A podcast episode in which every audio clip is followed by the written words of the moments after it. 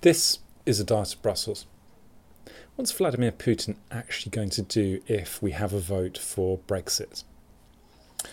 I'm asking this question because it's something which has come up in uh, past few weeks of, uh, you know, who supports membership, who supports exit, uh, you know, and it's uh, a lot of uh, associative kinds of things. You know, we talk about who are the, the, the loose cannons and who are the people you want to be uh, linked to and who are the people you don't want to be linked to. And a key person in all of this is Vladimir Putin, who uh, hasn't expressed a uh, position, certainly not an official uh, uh Russian position, but is uh, held to be in favour of the UK leaving the EU. Now, uh, to be clear, that I think the, the logic of the argument is is that if the UK leaves, then that uh, provides uh, a, a, disruption to European cooperation and integration, uh, which makes it easier for the Russians to uh, further split up uh, different member states uh, and non-member states uh, in the pursuit of its uh, foreign policy objectives. So, uh, disorder amongst your uh, opponents is seen as a benefit. But let's just think a little bit through what Vladimir Putin might actually do. Um, in the event that you have a, a Brexit, again, it depends very much on what the, the nature of the post membership relationship is. But uh, you have to imagine that uh, the UK government is going to want to maintain uh, positive uh, relations with its uh, uh, other European counterparts. It's not that it suddenly says, oh, well, we voted for exit and Vladimir Putin's in favour of exit, so we should go and do more stuff with the Russians. So uh, you wouldn't expect a, a, wholesale change in policy. Um, you might see some nominal uh, shift uh, of focus away from the EU to other parts of the world, which would include uh, Russia. That in the pursuit of uh, further trade deals, you might want to do one of those with uh, the Russians at some point.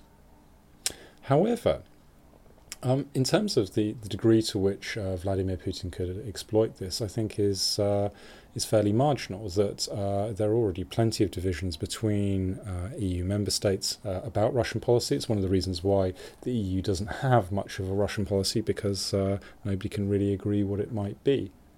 And that division splits partly along how much of your gas uh, and oil comes from Russia, how close you are to the uh, Russian border, whether you're on it or a long way away from it, and uh, just uh, generally uh, the historical experience uh, that you've had with Russia and its predecessor states. So it doesn't materially change the situation all that excessively. However, you know, if you think about the longer run, uh, if this is the start of uh, a limitation to uh, European uh, integration and cooperation, then yeah, potentially it does give uh, Putin uh, and his successors, when we get to them, some scope for, for more influence and for keeping unified action on the back burner.